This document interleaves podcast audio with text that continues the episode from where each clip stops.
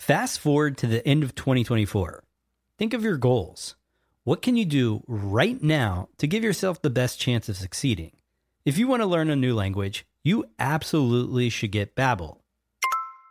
Be a better you in 2024 with Babbel, the science-backed language learning app that actually works. Don't pay hundreds of dollars for private tutors or waste hours on apps that don't really help you speak the language. Babbel's quick 10-minute lessons are handcrafted by over 200 language experts to help you start speaking a new language in as little as 3 weeks. I absolutely love Babbel because their courses help me learn real-life conversational skills. It's so easy to learn how to order food, ask for directions, speak to the locals without having to consult language apps. Babbel has over 16 million subscriptions sold. Plus, all of Babbel's 14 award-winning language courses are backed by their 20-day money-back guarantee.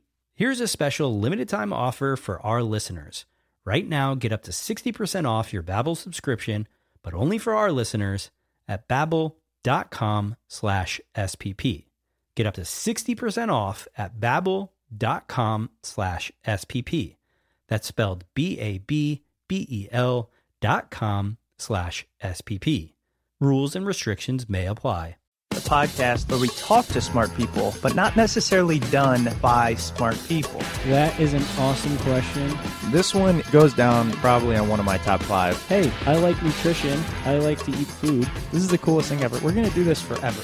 I wish I paid more attention in that class. You know, I'm going to be honest, I don't understand that. As a man, I just I don't get it.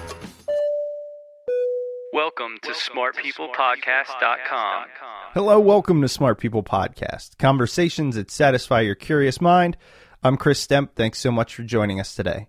Today, we're talking about uh, a topic that we're all fairly familiar with. It's been dominating the news for over a year now. It's been really brought into the forefront by the Occupy Wall Street movement and the idea of the 1%. We're talking about income inequality.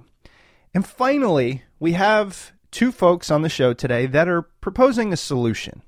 And after listening to this episode, I got to admit, I like what they have to say. And they've even changed my views a little bit. My views have been changing over time, as I mentioned, but this whole idea of corporate taxation, there's just so much wrong with it. And it's more than just tax loopholes, it's more than just raising the, the corporate rate, which for a while made sense to me until I realized what it actually means to run a small business you know, small business can, sure, it can be millions of dollars and you think, oh, they got plenty of money. But it can also be, you know, tens of thousands or maybe a couple, you know, in the six figures. And after you're trying to pay staff and help, I don't need to go into it. But the point is, there's a lot of nuances. And I'm happy to bring on the show today two very smart gentlemen who are proposing a solution that they call the third way. The first way being capitalism, the second way being socialism, both of which have their strengths and weaknesses. The third way being inclusive capitalism. So on the show today, we have Upendra Chivukula and Veny Musum. Man, those were not easy names, and I'm not even positive I got them correct, even though I asked them. Just for some background, Upendra was nominated by Governor Chris Christie as commissioner to the New Jersey Board of Public Utilities. Prior to that, he served as the deputy speaker of the New Jersey Assembly and represented the 17th legislative district. He holds a master's degree in electronic engineering and is one of the New Jersey legislative's leading experts on science and technology. Veny began work in corporate America as district manager for Clairol. He moved on to Paul Mitchell and quickly rose to become senior vice president. He's a successful real estate and equity investor, and he learned firsthand the importance of capital and cash flow producing assets. Another thing that's interesting is Veny is a Republican, Upendra is a Democrat.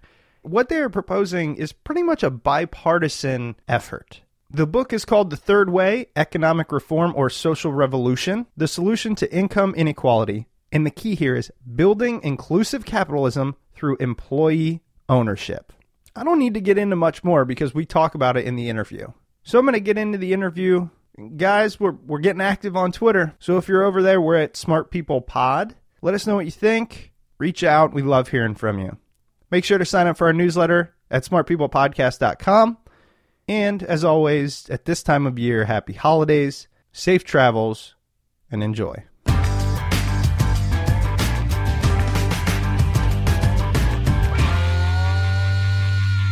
So it's I love having two guests on at the same time. It it we've done it a few times in the past, and it always provides for a new dynamic. So appreciate you both being on.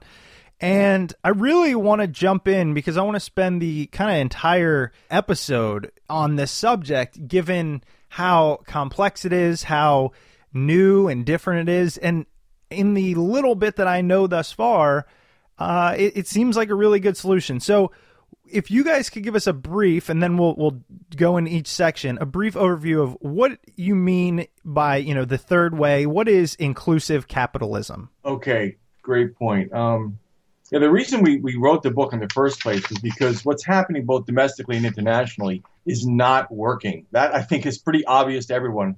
The level of discontent, um, bordering on unrest, is uh, is rising dramatically. Um, and the third way really is this. It breaks down the two extremes. One of the logos in the book says um, capitalism is is uh, works but isn't fair. Socialism works in theory, but it doesn't work. So capitalism isn't fair, socialism doesn't work. This is the third way. What about communism? Uh, well, communism really is, is, is the ultimate ex- end of, of the socialist. Yeah, communism has failed. Yeah. So okay, so you're saying the the two that have that could or have sort of worked, being capitalism and socialism, but the next one, the the the best newest, is this third way. Right. Right. Okay. In America, you have capitalism, and in Europe, uh, many other countries, you have socialism, and uh, the number of financial problems, a lot of things that are going on. And um, you know, the, the key here is that the, what is the problem? The problem is that over the past three or four decades, the U.S. economy has grown, Mhm. and the real work earnings of the workers has not gone, gone up. And um, how is that we're going to engage the uh, real workers, uh, regular workers, to be part of this growing economy? Mhm. I think that's what the third way is all about. Actually, that's a really great way of putting it. To just succinctly say, it's look, if we're talking about capitalism specifically, we're talking about it in the United States, the largest economy in the world, you know, most prosperous. I don't think anybody would disagree with that. But it is working in a sense in that the economy is growing. However, for most people, their wages, their their the value of the money they have Right. is either the same or declining. And that's a problem. That's that's Also, the problem okay. we're solving, right? Yeah, the uh, you know it benefits those in the upper ten percent uh, of the earnings, and the bulk of the earnings go to the ten percent of primarily those in the upper one percent. Mm-hmm. Yeah, yeah. Uh, and Chris, let me just say right off the bat, in our book, the Third Way book, millionaires and billionaires already know what's in this book. They know it. Uh, the real growth is on the capital side of the equation.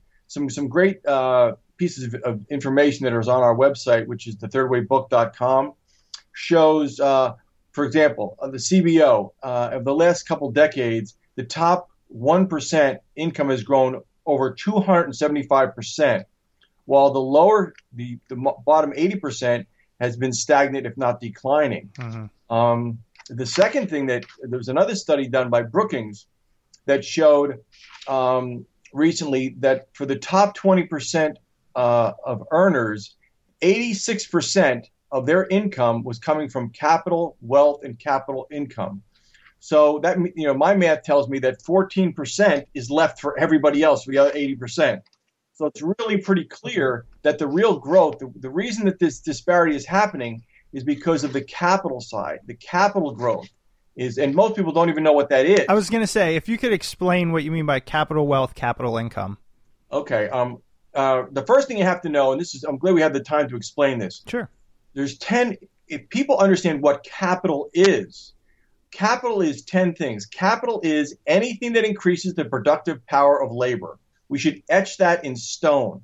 Capital is anything that increases the productive power of labor.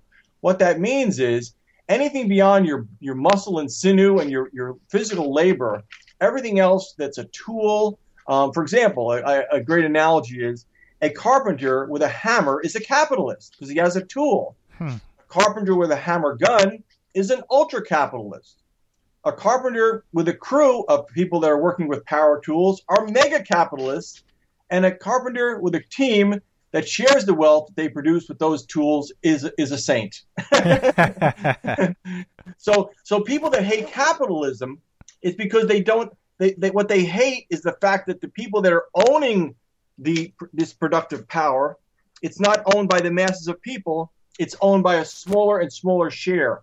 And that is a very very bad thing because technology is and I hope we can get into that. Technology is driving this big disparity in wealth I think one other point I would like to make, uh, Chris, is that uh, you know the, the old-fashioned way is you know go to work, work for eight hours a day, and uh, your wages keep increasing, and you make some money. But if you have you have taken that money and you have saved the money and invested in the stock market or some kind of uh, equity increasing. Uh, uh, that would that is your capital, you know, whether it's real estate, whether it's you know options whatever it might be that that that is your capital. And that capital grows uh, it doesn't work only eight hours a day. It mm-hmm. works 24 hours and uh, seven days a week and uh, all through the year. Right. I think that's the key. And uh, a lot of the workers uh, their even their wages are stagnant. And even if they had wages increasing they're not going to increase at the same rate as the capital growth. If you look at the stock market how it has grown and uh, not everybody has uh, stocks. And uh, people are some people are fortunate about uh, well, 10,000 people are fortunate to be working for companies that are uh, giving uh, 10,000 companies I guess they're giving capital sh- ownership and sharing. Mm-hmm. and that's what is helping them. Right right right. Yeah the, the, the statistic is they're now which is shocking but most people don't realize this there's a quiet revolution going on, Chris, that people are not aware of. Um, as Upendra just mentioned, there's over 10,000 companies doing this now, where workers get a, a piece of shared equity. And and and recently, uh, as of two years ago, um, there's nearly 15 million people participating in this, which just passed the amount of people in private unions. So the union membership is, is going down pretty dramatically, while the amount of people that are getting uh, equity in, the, in their business is rising. But we'd like to get that, that amount with intelligent public policy from 15 million to 150 million. You would literally permanently solve the income inequality problem, and everybody wins. The workers win, the companies win, and and the society wins. Um, every one of those uh, segments wins because the workers now share in that capital wealth. The companies um, there's a great book out called um, Shared Capitalism that shows it's based on over 100 years of data that shows virtually every metric, every business metric, and I was a business person, whether it's profits or sales or or, or uh, morale or absenteeism, everything everything you want to go up goes up. Everything you want to go that you don't want to go up doesn't. So it's a win-win for the company. The company's not 100%, but generally it's it's it's it works very very well for the company. Uh, and lastly, and probably really importantly, is society in general wins because now you, if you have people having their own wealth, you don't have to have this redistribution model, which is the socialistic and the you know the real extreme version, the communistic version, where the state owns everything. We want the people to, you know, one of our sayings is, you know, the old saying, "Power to the people." Um, power to the people. Put the money back in the hands of the people, but not through the government, through private industry. And everyone goes, "Wow, what a great idea. Why aren't we doing this? Why aren't we doing this? And, and, and, and I often say is we give lectures in, in the colleges and universities and, and the students are like, you know, especially the young people are like, this is, this is great. And I say, listen, don't be mad at your elected official uh, because sadly they don't know the solution because they don't even understand the problem. Right. And well, here's the thing. I want to actually, I'm glad you brought that up because I want to get to this solution, but first, I really want to outline this problem because a lot of people, I think, can hear this or read whatever we write up about it and go, yeah, yeah, we know income inequality uh, is bad, and that's what, you know, Occupy Wall Street. Everybody knows it's the top Huge one. Issue. Huge issue. Yeah, top 1%, awful. Okay, we get that. But it's it's more than that, and I really want to talk about first.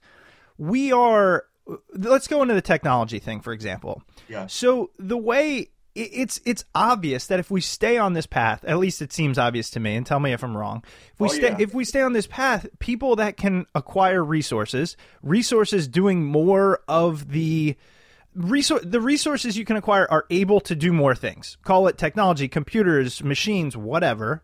And so those people produce more, need less labor, and eventually this is going to continue due to technology, right? Previously, you needed manual labor. You almost don't need it anymore. Well, I mean, go ahead. Yeah, I just want to say that you know uh, when we t- start with the problem. Uh, our founding fathers understood the importance of broad-based ownership. Uh, for example, uh, President John Adams Adams uh, said that property monopolized or in, in the possession of a few is a curse to mankind. We should preserve not absolute equality that is un- that is unnecessary, but preserve all from extreme poverty and all others from extravagant riches. I think that's what uh, President Adams said. Yes, I yeah. think that's what uh, the third way you know addresses that issue of the gap that is uh, ever increasing gap that is growing between the uh, rich and the poor. And also, eh, for a strong democracy to be strong, you need a very strong middle class.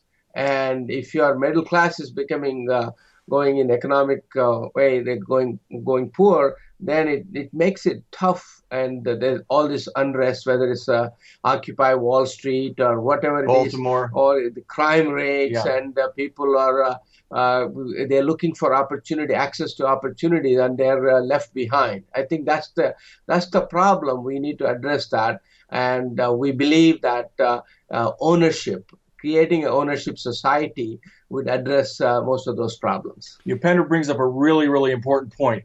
This is not a new concept. The founding fathers, uh, Washington, Jefferson, Madison, Adams, the first four presidents. If you will, if you go on our website, thethirdwaybook.com, you will see the quotes directly from those our first four presidents. They understood that they understood they wanted three things. Let's be clear. They wanted low taxes, limited government, and broad-based property ownership we have to understand, and I'm I'm the I'm the, the Republican. My friend, my colleague, my co-author is the Democrat. But I, to all my Republican friends out there, you have to understand something. If you didn't have the third one, if you don't have broad-based property ownership, by definition, you have to have the other two, because if people don't have property, they, you have to have high taxes, uh, and and you have to have a big government to redistribute wealth, which is the socialistic model. So my, my, my conservative colleagues need to understand if we don't solve this problem and, and, and bring more wealth in the form of capital and property. Now, in, in our founders' day, it was all based on land. It was an agrarian economy. But they understood people needed to have enough enough property to, for subsistence. Now, fast forward, Abraham Lincoln and the Homestead Act. The Homestead Act was a brilliant move done by one another one of our great, if not our greatest president. The Homestead Act basically gave people capital. It gave them 160 acres of land uh, for free, for nothing, just by um, if they'd go and work the land and stay in the land for a few years. Uh, and and and one of our, uh, I'll, I'll give you a name out of history that I guarantee you, uh, I'd be uh, shocked if if if any of your people knew the name Galusha A. Grow. No Who idea. Who was Galusha A. Grow? No Right. idea. no idea, right? Well, to all my Republican friends, he happened to have been the father of the Republican Party, and he was the Speaker of the of the House of Representatives under Abraham Lincoln. Okay, and in his last speech to Congress, he said, based on the Homestead Act, in and I'll paraphrase, in the future we will not be able to to solve the property. Uh, broad-based property ownership through land because there's only a limited amount of land. In the future, we will have to do it through shares of corporations. Hello. Yeah. Well, It's a, that quote is right on our website. well, So don't let any Republican or any conservative tell you that this is not a. It's it's both a it's it's it's it's an idea that works for both conservatives, Democrats, Republicans, liberals, everybody. This is an idea steeped in history, and Pender is absolutely right about that. Bringing up our founding fathers. I want to talk about the founding fathers in a minute here, but one thing I have to point out is, as you mentioned, kind of property o- property ownership. I think about what happened. I believe it was under Clinton. I think in the '90s. You know, let's have everybody own houses, and that directly led to the real estate boom and then bust, which was a massive problem. So what is the difference between owning property the right way and then doing it in a way where, hey, look, everyone should have a house, and now we've created our own problem? Yeah, stupid idea. Stupid idea. Because let, let's, a house is not an asset. A, ha- a house is not an income producing asset. But how does that differentiate? I'm trying to. d- How is it not property? I guess is No, I, I think in the case of uh, uh, under uh, Clinton uh, administration, I think they gave out, uh, they they actually uh, l- loosened all the credit requirements, and then they gave to people who who could uh, hardly pay the mortgage payments. I think that was a, a mistake, as we realized later on, that led to the uh, foreclosures and all those things. Right. I think that what we are saying is that uh, let's say I work for a company, and in addition to the wages I get paid, I also should have a piece of that company. Mhm. Uh, so that way I have a stake in that company and the company's growth and future. And uh, what it, what it does is it helps the employee to get part of the uh, company so that way the employee works harder to make the company better. And also when uh, the company does well, uh, the top uh, management they are also doing very well and the company grows right. and uh, there is no need to uh, lay off people who are working so hard and so i think the productivity in a global economy is very critical and uh, worker participation Yes. and uh, through uh, uh, ownership of the company i think it is going to make american companies uh, competitive globally i think Right. that's the message Well, and, Yes. and I, I, I get that, and that is the solution which we're going to talk about. I was just trying to make because I, I assume there is a, a nuance that I want to clarify. Which, when we talk about property, we're not actually talking about physical, say, land or real estate in this sense. Because Well, well, well, yeah, no, no, real, real estate. But let's let's let's be clear. Let's be clear, Chris. In the information age, let's here's a very bright line. It's another thing that needs to be etched in stone. In the information age, which you just spoke of, you simply cannot get ahead on wages alone. You must acquire technologically driven, income producing capital, regardless of its form, whether it's real estate, stocks, bonds, whatever. Um, and basically, when you, when you own a stock, you own a piece of a business.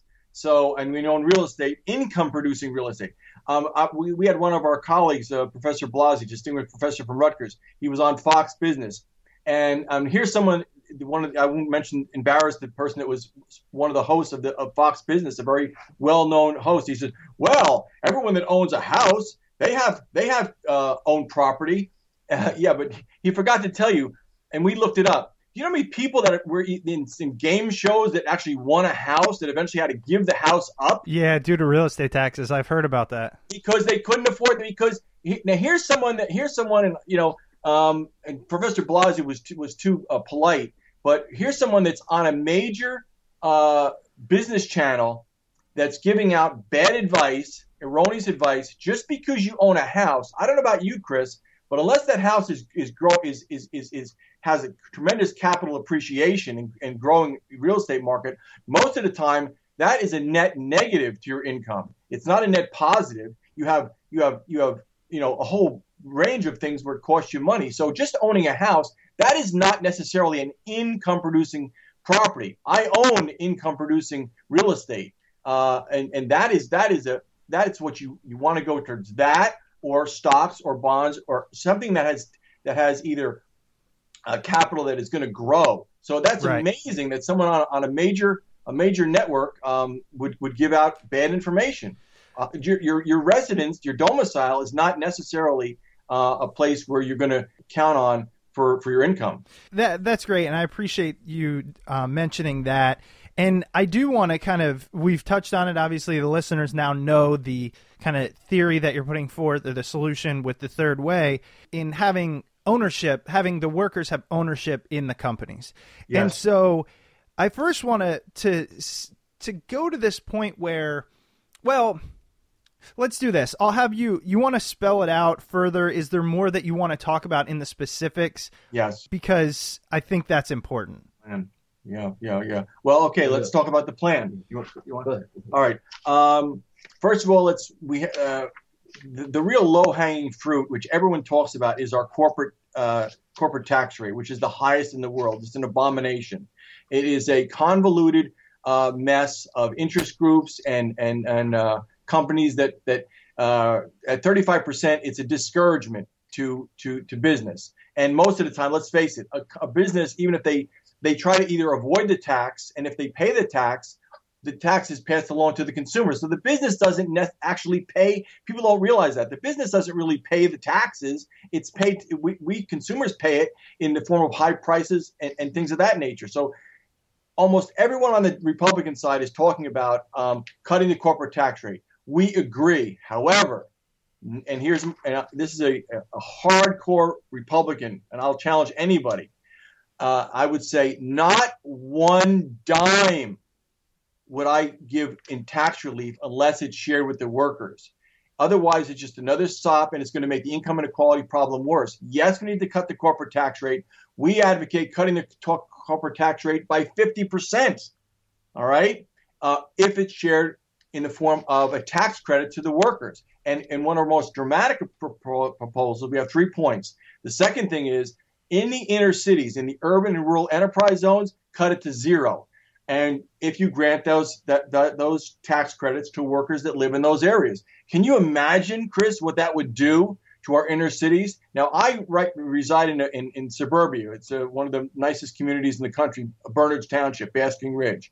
But I grew up in the in the tough, hard streets of Newark, New Jersey. So I understand the hood. I understand what's going on. I also understand that we we we pump not millions but billions and billions of dollars into into inner cities in Newark alone. All right, public money. What it needs is private investment, private money. So cutting that corporate tax rate would bring in private revenue, and more importantly, imagine what that would do. I get goosebumps just talking about this. What it would do for the culture of the citizens and young people living in those areas where they could now own a piece of those companies. Let me tell you something. You're not gonna you're not gonna spray paint a building that you own and you ain't gonna let your homeboys do it either. It makes sense, but now what about this? Let's talk about because I like you know seeing it. Capitalism that you guys are calling it inclusive capitalism, and yeah. from as much as I know, capitalism by itself, by its nature, is not inclusive, right? It's kind of the survival of the fittest, if you will. So if I'm an investor in a company and you say, "Hey, we have $10 million here. We can either pay it out in dividends, we can do stuff to grow the company further, but whatever it is, or we can um, give it to our employees. I think a lot of sh- the short sightedness or the quarter to quarter, you know, stock price things that we manipulate, 10 times out of 10, shareholders are going to say, no, no, no, don't give it to employees. They're they're fine. They're making a livable wage at sixty thousand dollars or whatever, something kind of ridiculous. But give it to me or get you know. How do we change that mindset? Or am I wrong in that? Well, I, I think the key key here is that when you look at some of the corporations that have been giving uh, ESOPs, uh, uh, employee stock ownership uh, plans, that is under the federal legislation. Um, like for example, I uh, worked for AT and T, and we had a 401k plan at the time. Uh, I was working, and was a match for every dollar I put. the for every three dollars, uh, two dollars I put, the company was putting three dollars, something like that, and sixty-six percent match. Mm-hmm. And uh, so what happened? That was able to allow me to retire at the age of 48, mm-hmm. and that's what we are talking about. And also, when you look at the, these are large corporations and publicly traded. But one of the legislations I proposed when I was a legislator, well, at the state level, also we could do the similar thing: give 30% tax credits uh, to uh, companies which have uh, which are privately held and under 500 employees, small businesses, mom and pop shops on Main Street, and they when they are trying to sell their companies, and uh, if you give them the uh, you know 30% tax credit, they can uh, use that to uh, sell the companies locally rather than sell it to uh, other states, and so that way you can retain the local employment.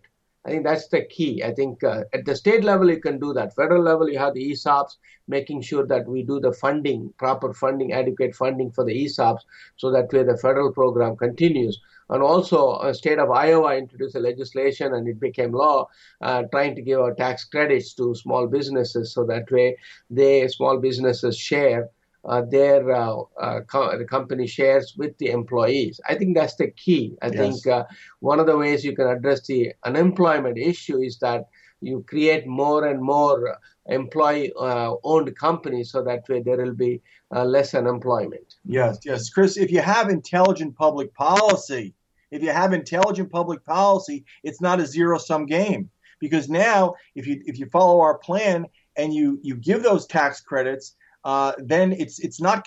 I've I've talked to lots of business people, and they say absolutely I would I would share with my employees if I didn't have to. I have two choice. I'll give you two choices: send the money down to you know down to Washington, or share with your employees. Hundred percent of the time, they'd say they'd rather share with the employees. Now, even without that, let's remember, big like Microsoft, uh, Apple, Google, virtually all of Silicon Valley was built with employee ownership and, and, and ESOP ESOP money because that's how they attracted attracted the best and the brightest. But then you have older line companies like Procter and Gamble's been doing this for years. General Motors, as we know, U, uh, UPS, Amazon, uh, uh, supermarkets like Publix, uh, one of the biggest in, in the south in the southeast. Uh, uh, Whole Foods. These, these this is happening with with large, medium, and small sized companies because it's good for business. But can you imagine if you couple that with these 10,000 companies that are already doing it with with if, if, if you know hello if we got our, our, our elected officials to understand how, how what a great idea this is. Um, and by the way we're not we're not waiting for them. That's what we're going to the media because if the people understand this like they're going to demand that. Mm. they will literally vote. Uh, and that's why this is a bipartisan book well, I've had people that are hardcore Republicans and hardcore Democrats say, I would literally vote for the other party that I've never voted for before on this one issue alone. It's that powerful. And just to clarify, because I don't know if we spelled it out, but for those that don't know, ESOP meaning Employee Stock Ownership Plan. Exactly. And, That's exactly it. And it goes under a lot of names. There's about a dozen different ways you can express it. You can call it economic democracy, um, uh, broad-based property ownership, uh, ESOPs. There's there's many many ways that that the idea is expressed. Basically, it's a way of of of, of spreading uh, uh, capital, spreading capital to the middle and lower classes. Let I'll say it again. The billionaires and millionaires all know what's in our book. Let me tell. Does anyone think that Donald Trump is punching a clock? People, okay, right? He has real estate. He has businesses that are that are printing money every single day. Wake up. You know what? I mean, to demand that they get in on they, they get in on this. There's so there's so many uh, kind of stories here that have had direct implications in my life, and not to make this about me, but I think it highlights what you're talking about. So one is my dad comes from a family. He had eight siblings. Uh, they had a two bedroom place growing up, legitimately poor in the suburbs of New York. Um, one working parent who did construction. Okay, they were legit poor. He went to the Air Force. He he's a pilot. Now he works for FedEx. He's worked for FedEx for I don't know 20 25 years. Mm. He's a millionaire. I mean, not super millionaire, but multi-millionaire, right? Got a couple million bucks. Um owns uh, two houses, um had three for the, the point is by, by no, he has never made more than two hundred fifty thousand dollars a year, which is yep. is a good amount of money, but yeah. that's the max, and even that has been for maybe the past five ten years. Mm-hmm. The reason he has plenty of money and will forever is he has a retirement pension. He will make a, a decent amount of money forever from FedEx that is yep. already funded through their pension plan. Yes. And I look at him and I go, look, you've put in decades of hard work, you know, in the Air Force and all that, but yes. I will never have that luxury. And I yes. get a little frustrated. yes, yes, absolutely. And and listen, let me tell you something, Chris.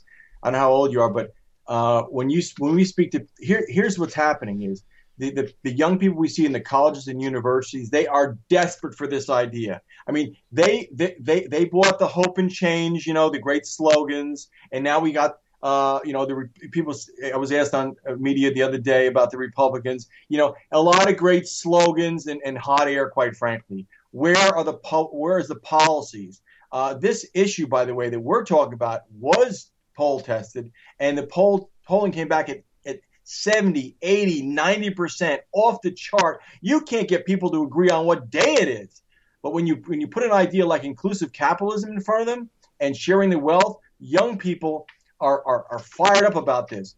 And let me talk to anyone that's an older person. You want to do the biggest favor to, to, to a person in your life, a middle, middle age or young person, when you get them the third way book, Uh, you will show them the most fundamental thing they have to do to survive and thrive. This will be handed down literally from generation to generation. It's the most important thing that, that people can do for themselves and for their families. What we like to say is save the country, save the world, save yourself. Yeah.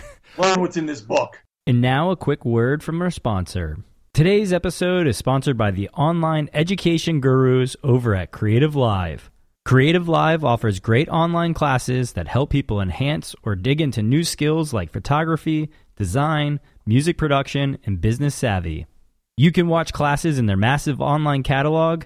There's always something streaming for free and learn from the best. Experts like Lewis Howes, Ryan Holiday, and Alex Blumberg will show you how to hone your creative skills and be the best at doing what you love. Go to creativelive.com slash smartpeople for 20% off any of Creative Live's classes. Join millions of students from around the world and make your living doing what you love.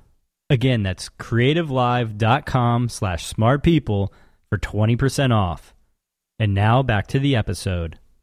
Well, you know what else is interesting is so I'm I'm a Democrat. Anyone who listens to this podcast knows that. But I it's not I don't just associate with the party. If there was a great Republican that I believe in, that's fine. I'd vote for him. It's really all about policy.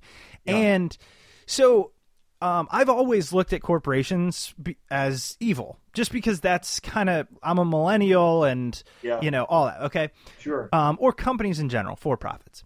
So uh, then we created this podcast for fun, and it started making money. Not a ton of money, but a decent amount. And we Yep. have to start paying taxes, and at a, at a basically a thirty percent rate.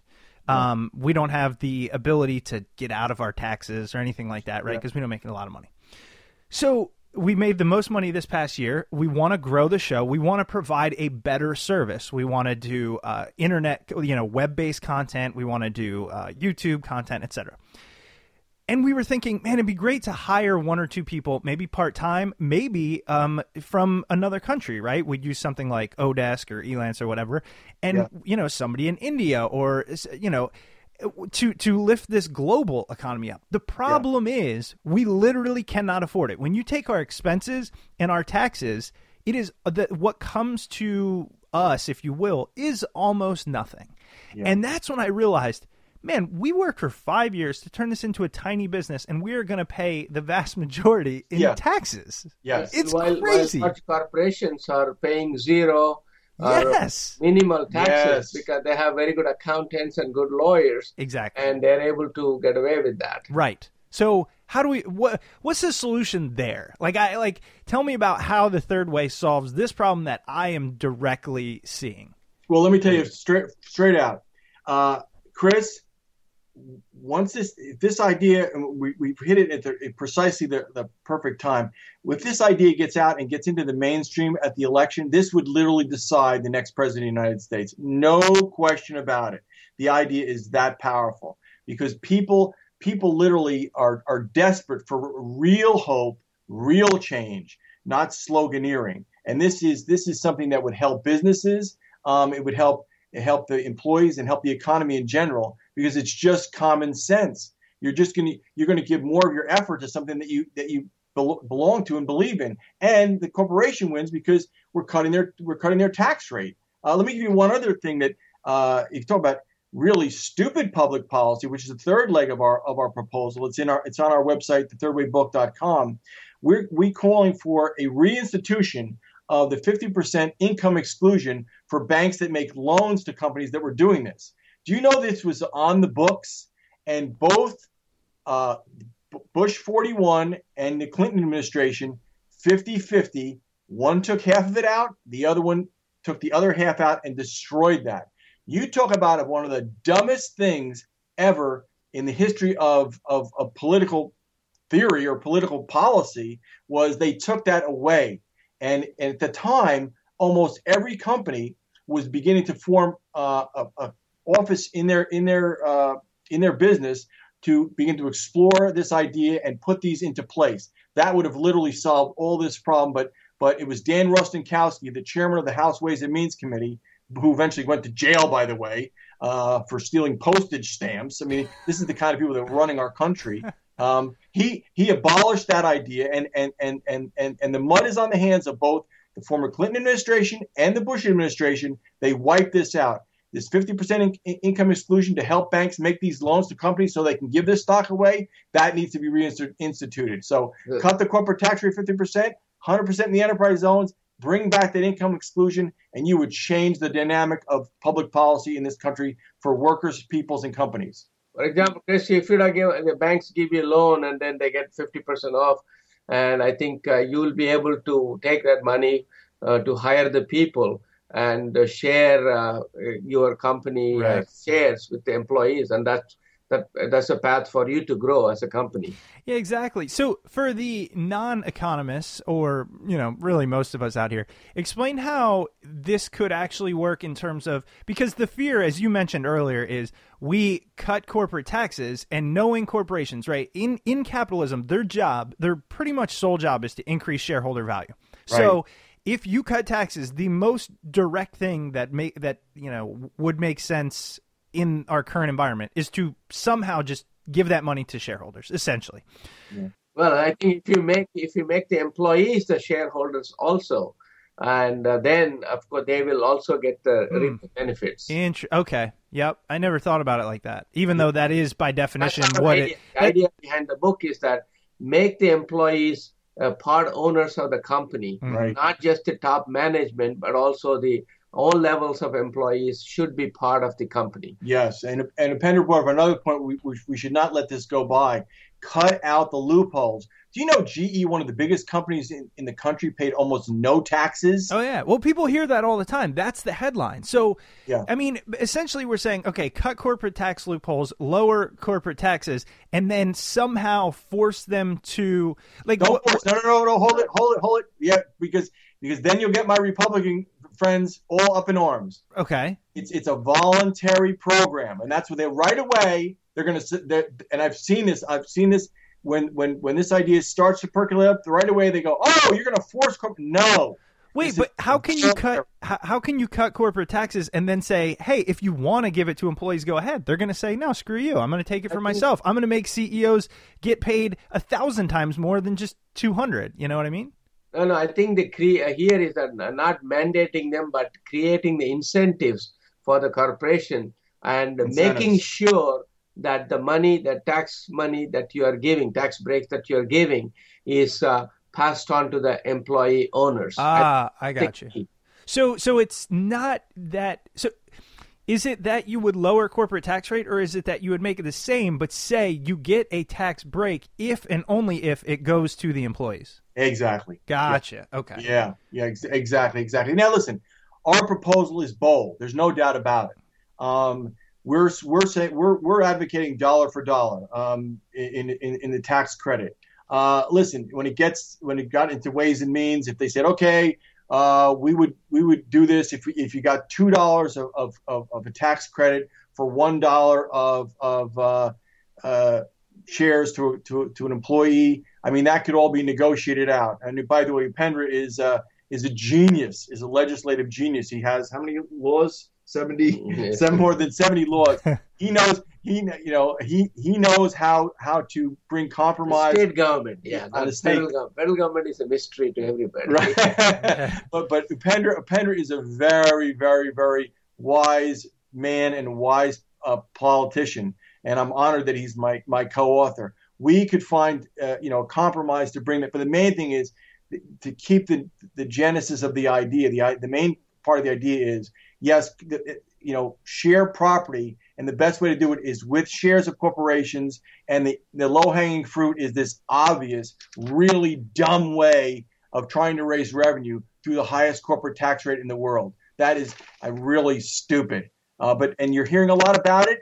But again, not one dime. If I was, a, I would unless it's shared with workers. So now, how about this? Um, we lower corporate tax rates, so essentially the government is collecting less taxes, which means, I mean, at its core, right, smaller government, which is fine. no. I, I don't. Well, Well, not necessarily, not necessarily, because remember, remember, don't, please don't forget, we are cut. We, we advocate cutting out the loopholes. Also, um, in in those when those shares are granted, you know, the now the employees a portion that you know they have income now. They have that that, that some of that is pa- paid by the employees. So there's a lot of ways to to to work this through that it's really a, a, a neutral, a net neutral. There's really no loss of revenue. Plus, and a lot of uh, uh, presidential candidates have been saying this. If you do cut that corporate, don't forget growth.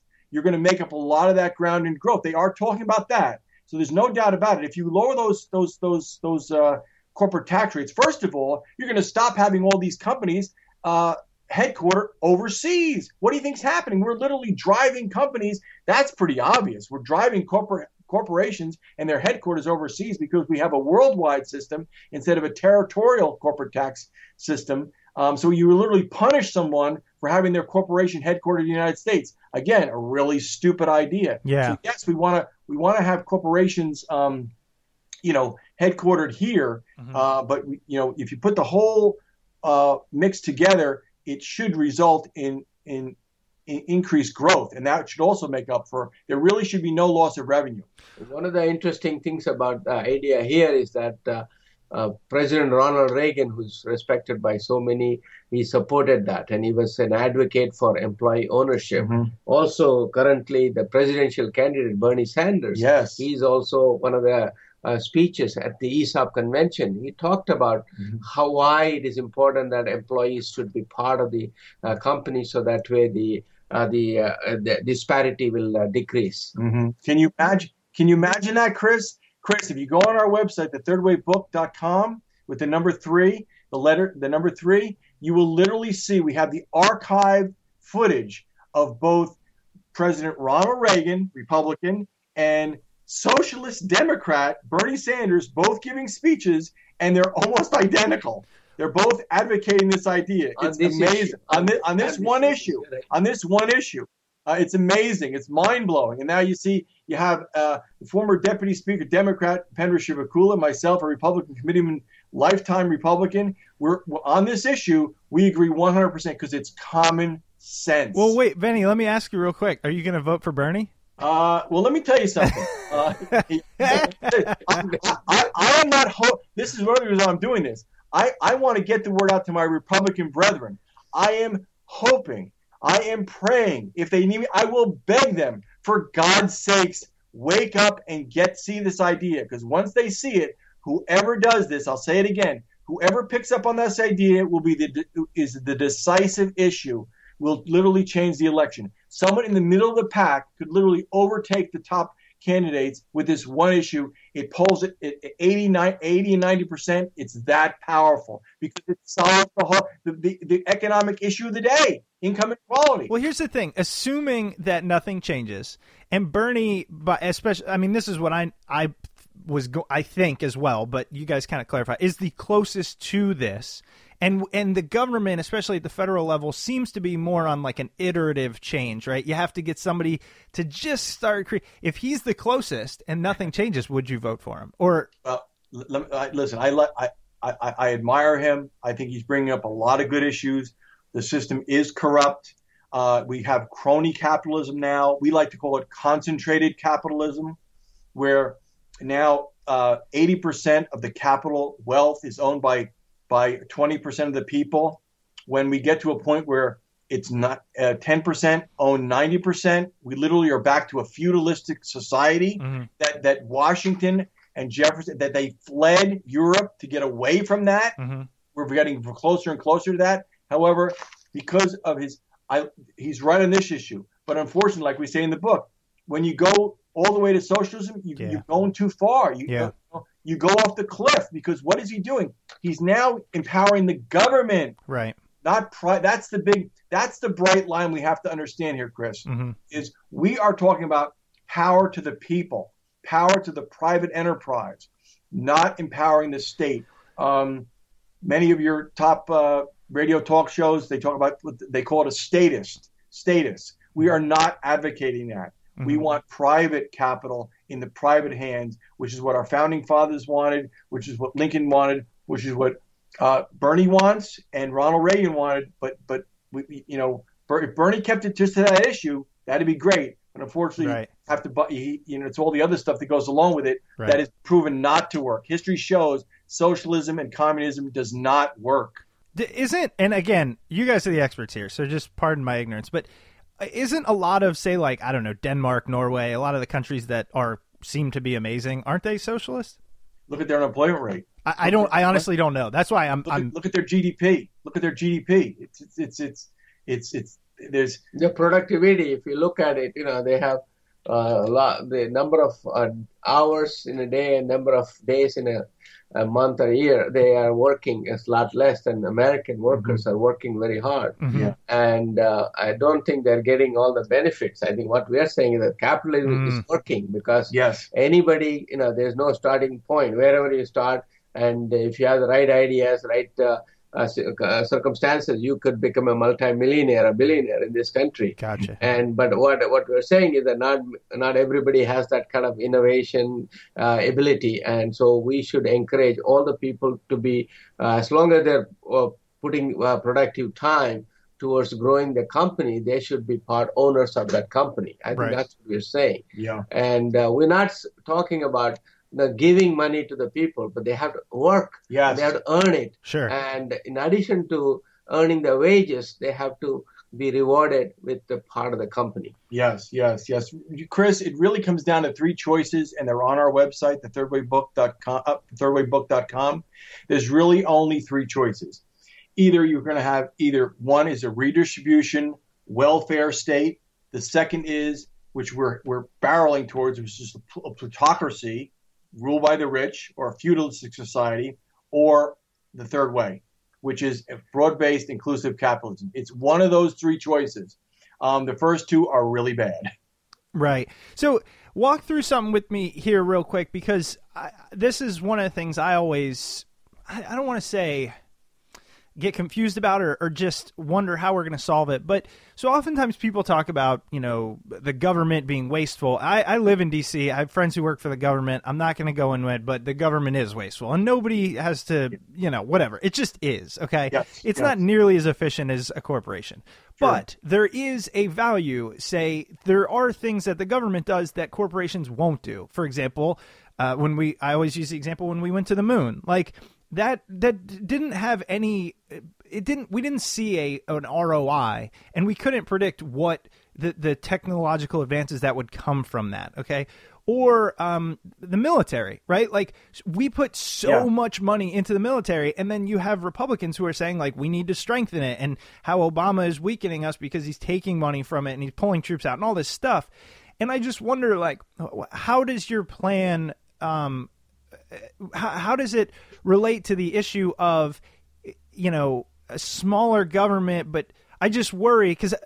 I think I'm for it, and look, I'm still forming my opinions, and nobody here really cares what my opinion is, anyways. But it's like we still need the government to fill the potholes on the road, get the Yes. Oh, schools Oh, yeah. in working condition, keep the country safe, explore new, te- you know. So if we put too much money in the hands of people, and I'm not saying that's what you're advocating for, I'm just going to the extreme, and then they spend it on I don't know clothes or something or you know whatever, or they just hoard it. Uh, How does that how does that work, or did you address that at all? Well, I, I think the, uh, one one of the important points I want to make about the government is that uh, you know people everybody says we don't want government, but all, they all benefit from it. Whether Exactly. whether you're getting Medicare, you're getting healthcare programs, whatever it is, they are benefiting. Whether the state government, local government, they're all benefiting from that. And uh, the the the key here is that uh, there is a role for government. That's for the first first thing. Yeah. What we are saying is that uh, government is collecting taxes, whether the IRS or the state government, they're collecting uh, taxes. And if we can create uh, and uh, create incentives for the corporations, right? And so that way they can share that the growth of the company and the wealth of the company with their employees. And it's not something like you know it depends. You know, I don't think uh, a lot of it is going to be in the form of uh, you know 401k plans, and there are restrictions in terms of uh, at what age you can withdraw and how much you can withdraw. So there are. It's not like it's like a slush fund that people are handing out so that way they can go and shop at Macy's or other stores. I think what we are saying that we are we have to educate the people also that uh, what the uh, rich people know that the poor people or middle class don't know. Ah, Good. And- go, Depender, go.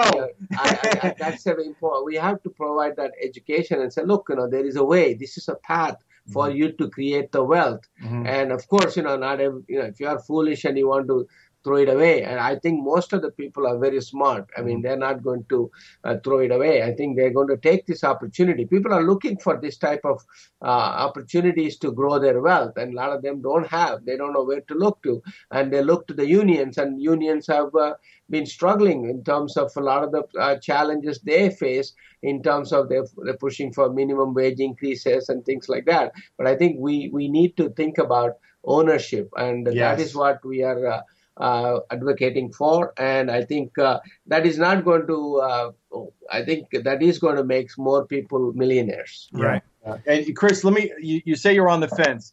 I'm going to convince you and your listeners right now. And the word is human nature. And we address this very powerfully in the book. Human nature. You must work. And this is what the founders understood. This is where checks and balances came from. If you work with human nature versus against it, you will always succeed. The reason we're in trouble now is because we are lost. We've forgotten the lessons of history. We've forgotten the wisdom of our founding fathers. When you work with human nature, and, and that's where ownership comes in, no one will ever take care of you and your wealth better than you will yourself. Let me give you an analogy. Chris, have you ever taken your, rental car to a car wash? of course not. Right. Of course not. When you stay in a hotel room, you treat it the same as you do your own house.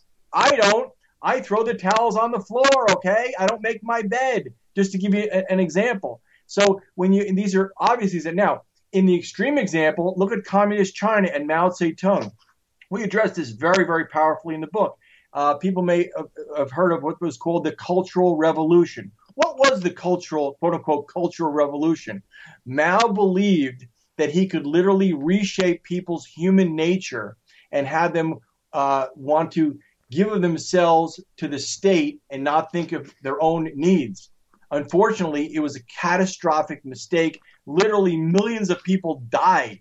Uh, look at the old Soviet Union, um, where people, you know, eventually what happens is if you're working really, really hard and I'm not, and we're getting, getting the same wage, eventually you say, "What am I knocking myself out for? I might as well do, be like someone, be like uh, the other person." And so eventually, everyone just starts t- looking after themselves, taking care of themselves, and pretty soon you had situations where they weren't producing enough food. People were starving to death.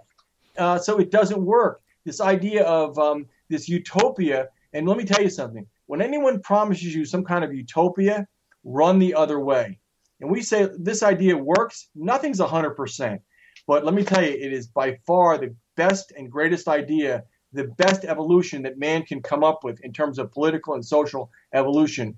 And because you're working with human nature, not against it. It's what our founders knew. It's what Lincoln knew. It's what uh, many of our greatest people in history knew. We need to rediscover that and, and, and bring common sense back and have common sense in public policy. That would change everything for the better and solve income inequality permanently. I want to mention this. You know, you, you said uh, I'm on the fence. I'm actually not on the fence in this in this specific issue or in what you guys are saying. I, I again, like I'm no scholar, economist, historian, so I go off of kind of what we've talked about, and I'm going to Yes. get emails from people that say, "Oh, you didn't ask him this," and that's just not what I'm here for. So I'm trying to do the best I can. I, But listen, I understand. We, we like we like the challenge. Yeah.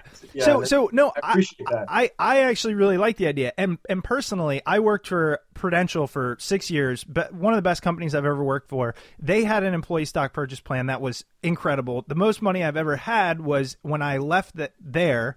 Um, and I had been donating, not donating, but um, investing in that for about four years. I had built up a, a good amount of money, which allowed me to take time off and build two businesses. Which Yes. so it, I I see this in action, and I don't think I understood it then. I just I was a finance major and said this makes sense. I'm going to put as much as possible into it.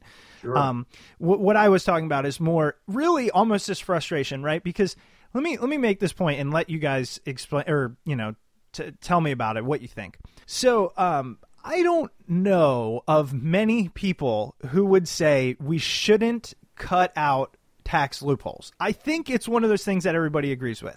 But In the same way, I recently heard the statistic that the vast majority of Americans support stricter gun laws. Now, they don't actually want to get rid of guns, but the vast majority of people say we need stricter gun laws. The reason it's not happening is because of lobbyists and the power and influence of the NRA and, and, and gun lobbyists, right? In the same way, I feel like that's what I get I struggle with here. Is like I don't see many people saying this is a bad idea, or at least this is worse than what we currently have. Don't, they don't even know if that's the problem. Not only did not only did the the, the elected officials, it's not on their radar screen. That's what we're doing this. We okay, are, but talk about but but think about the tax loopholes specifically. Mm-hmm. And I'm like, why hasn't that happened yet? And it has to be because of the power in the few, in the hands of the few and the rich. How do we change that? Because it's almost I just sometimes feel like, and this is what the the Occupy movement came from. Like, there's nothing we can do. They have too much power. Let me let me give you an example, Chris. If there are two lines, let's say they're equal length, and how do you make one line longer than the other line without uh, using the eraser? You make it thinner. No, you make one of the lines uh, make it a little bit big, uh, longer. uh, so that what we are saying is that what, what we are saying is that you are uh, we not, will not will not be able to uh, you know address this income inequality in overnight. It's going to take some time, long sure. time. And uh, the billionaires and millionaires they continue to exist. But what we are saying, advocating for, is that we need to create more millionaires mm-hmm. and through employee ownership and i think uh, anyway they got all these presidential candidates they're advocating for tax cuts and uh, yeah, the Republicans uh, go for tax cuts, and Democrats say, "Oh, we want to increase." Uh, you know, that should tax cuts should benefit the poor and the middle class. And so, what we are saying is that uh, you know, when you give the tax cuts, make sure that those tax cuts go to the employee employee ownership company, so that way they use that tax cuts to directly pass it on to the employees. Yes. And that that is that's what the message is. And uh, you know, there is going to be, it's not an easy thing to, you know, there are going to be people, uh, uh, naysayers about this idea. They are going to say, well, the, you know, this is a give a, a corporate uh, the, uh, tax giveaway. The corporations are going to give it to their law the top management. Right. I thought that so, too. yeah, but not, not not if it's not if it's if it's if it's, it's handled properly. properly. Yeah. It's handled properly. Right. I think so. IRS code, tax code is there. IRS is overseeing uh, when they are deducting those tax, uh, getting the tax incentives. Mm-hmm.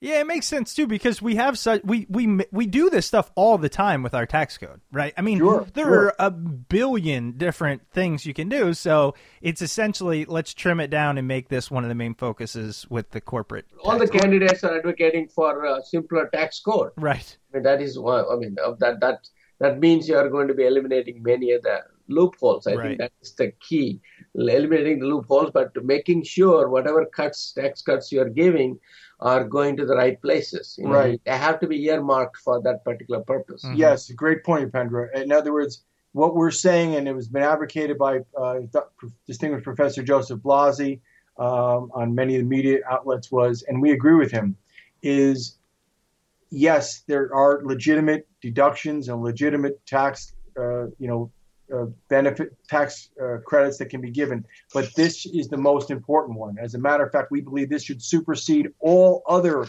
deductions.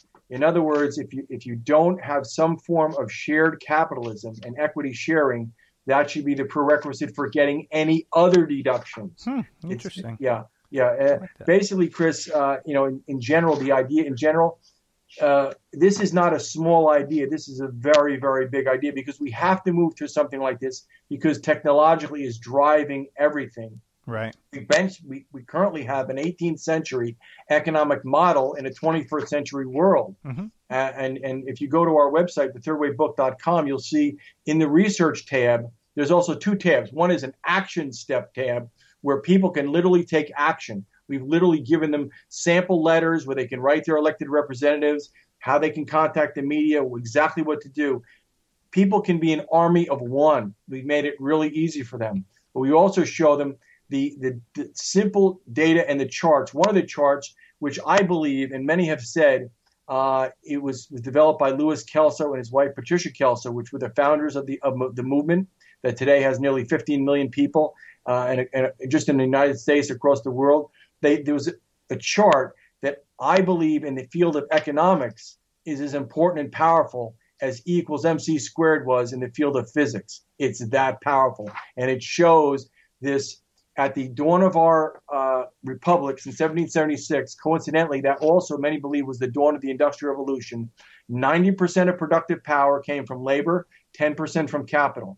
And there's almost a straight line graph. They've charted this out to now in the in the in the 21st century, in the year 2000 and beyond, 90% of productive power is coming from capital, 10% from labor, and that continues to accelerate. Today, Chris, there's more power in each person's cell phone than would put a man on the moon. Oh yeah, and that's not going to stop. Yeah, no, that that doesn't. Those statistics don't surprise me at all. Yeah, so so if you don't understand, there's you know if you don't understand what's driving this inequality, the millionaires and billionaires understand they have to own capital, technologically driven, income producing capital is where the future is. We have to re the reason there's such unrest is we've literally decoupled labor from capital. Mm-hmm. It's like ripping a bed sheet apart. Mm-hmm. And and we we wrote it's on the cover of our book, and it took us a long time before we put the word revolution, reform or revolution. It's that serious. Mm-hmm. And to, to put that word on the book took a lot of thought. But we're de- it's that grave. If you don't do something very similar to what we're saying, which is broad-based property ownership, the, the, the two labor and capital if you don't relink them together with with some intelligent public policy, you will literally rip society apart. We're already seeing it on the streets of our inner cities, and the middle class is really upset. They don't understand what's happening to them, but they are being massacred mm-hmm. because of of tectonic forces that are driving this. Absolutely. You know, one, uh, you know, there was a statement by Treasury in uh, U.S. Treasury in year 2000 uh, regarding the pension policies. They say that uh, the aim of the national policy in this area should be to ensure equitable distribution of pension benefits. So all we are saying is that change the uh, replace the words pension benefits to incentive based pay. Yeah. And the, the statement would apply. I think that is what we are advocating in this book. Mm-hmm. Interesting. Well, guys, thank you so much for being on the show. I really appreciate it. This has been enlightening. I, you know, I anticipate some emails and feedback, and I'll be sure to let you know. Uh, again, the book is The Third Way. Is there anywhere else that you want to guide our listeners? I know we mentioned the website a few times. Any anything else that you want to let them know? I think the ESOP Association has a link, and I think they should also visit the uh, the website of the ESOP Association, okay. ESOP, yeah. and that's important. Also, we have a, a companion book, uh, you know, authored by uh, uh Professor da, jo, uh, Joseph Blasi. Uh, it's called The Citizen Share. Yes. And I think that's also a good read, but it's more for academia. But I think the thoughts about what our founding fathers taught, mm. thought about, about ownership. And we, uh, Veny Musum and I, myself, you know, we wanted to bring it down to a common person so that way, you know, not everybody is uh, economists. I, I, think we wanted to put in the uh, terms uh, people can understand. Yeah. And uh, the other day when I was on the radio, and then my my wife's friend's mother listened to it, and so they, he makes sense. Maybe uh, she was telling her daughter to go buy the book. Yes, yeah. I think that's what I mean pay attention to this issue, do your own research, uh, come up with the questions, and uh, Veny and I myself are open to any questions, and uh, we can, you know, through the website, you can send us some. Uh, uh, you can communicate with us with the the third way with the number three, the third way book.com, and you can send us some uh, questions and. do you want to give an email address or? yeah, well, no, it's every, everything. Everything Upendra said is on the website. All of our partners are on there. Sure we even have the consultants, uh, the top consultants in the in the country. That if a if a business wanted to do that, they can show them literally show them how to how to do that. Um, it's a win-win for the business. Um, and and and the, the the trade associations, the two, one in Washington and one out in California. If someone wants to know where to go to work for a company like this, you can contact them. Everything's on the website. We tried to make it as simple and user friendly as possible. Literally, it's crashed three times We've been inundated with people interested in this, and we literally just got started. We literally just got started. This is literally going to, um, and I said, Chris, any media outlet that gets on this, this is, you want ratings? Believe me, people are desperate to hear this message. We want uh, Donald Trump to listen to this message also. yeah, Not well, always focus on this uh, terrorism, but also talk about some economic issues that are affecting the middle class and the poor class. well Yeah, man, we're- we'll, we'll have to make something on it. we'll, We'll- we'll have to make Donald Trump another episode. I'll tell you that much. Yeah. All right, guys. Well, thank you so much for being on. Really appreciate your time. Okay. Thank you. Thank very you, Chris. good. All right, thanks so much for your time. Great questions. Really good. Thank you. Appreciate it. All right. All righty. Bye bye. Welcome back. I hope you enjoyed that episode with Upendra and Veny. Remember their book, The Third Way Economic Reform or Social Revolution The Solution to Income Inequality, Building Inclusive Capitalism Through Employee Ownership, How Wealth is Created. Oh boy, that was a doozy. Can be found on Amazon or at your local bookstore. And if you do decide to purchase it on Amazon, please do not forget to use the Smart People Podcast Amazon link located at smartpeoplepodcast.com slash Amazon. If you're looking for other free, easy ways to support the show, please head over to iTunes or Stitcher and leave a rating and review over there. It truly does help out the show. Only takes a couple minutes to do so, and we are very, very appreciative for every single review we receive, so thank you. The holidays are quickly approaching, so I hope everybody gets an opportunity to spend some time with some friends, family, loved ones, whoever that may be, and you just get the opportunity to reflect on 2015 and start to look forward to 2016. Our best of 2015 episodes are coming up the next couple of weeks, so stay tuned for those, and we will see you all after the new year. Thanks again to the online education gurus over at Creative Live for sponsoring today's episode. Creative Live offers great online classes that help people enhance or dig into new skills like photography, design, music production, and business savvy. You can watch classes in their massive online catalog. There's always something streaming for free. Go to creativelive.com slash smartpeople for 20% off any of Creative Live's classes. That's creativelive.com slash smartpeople.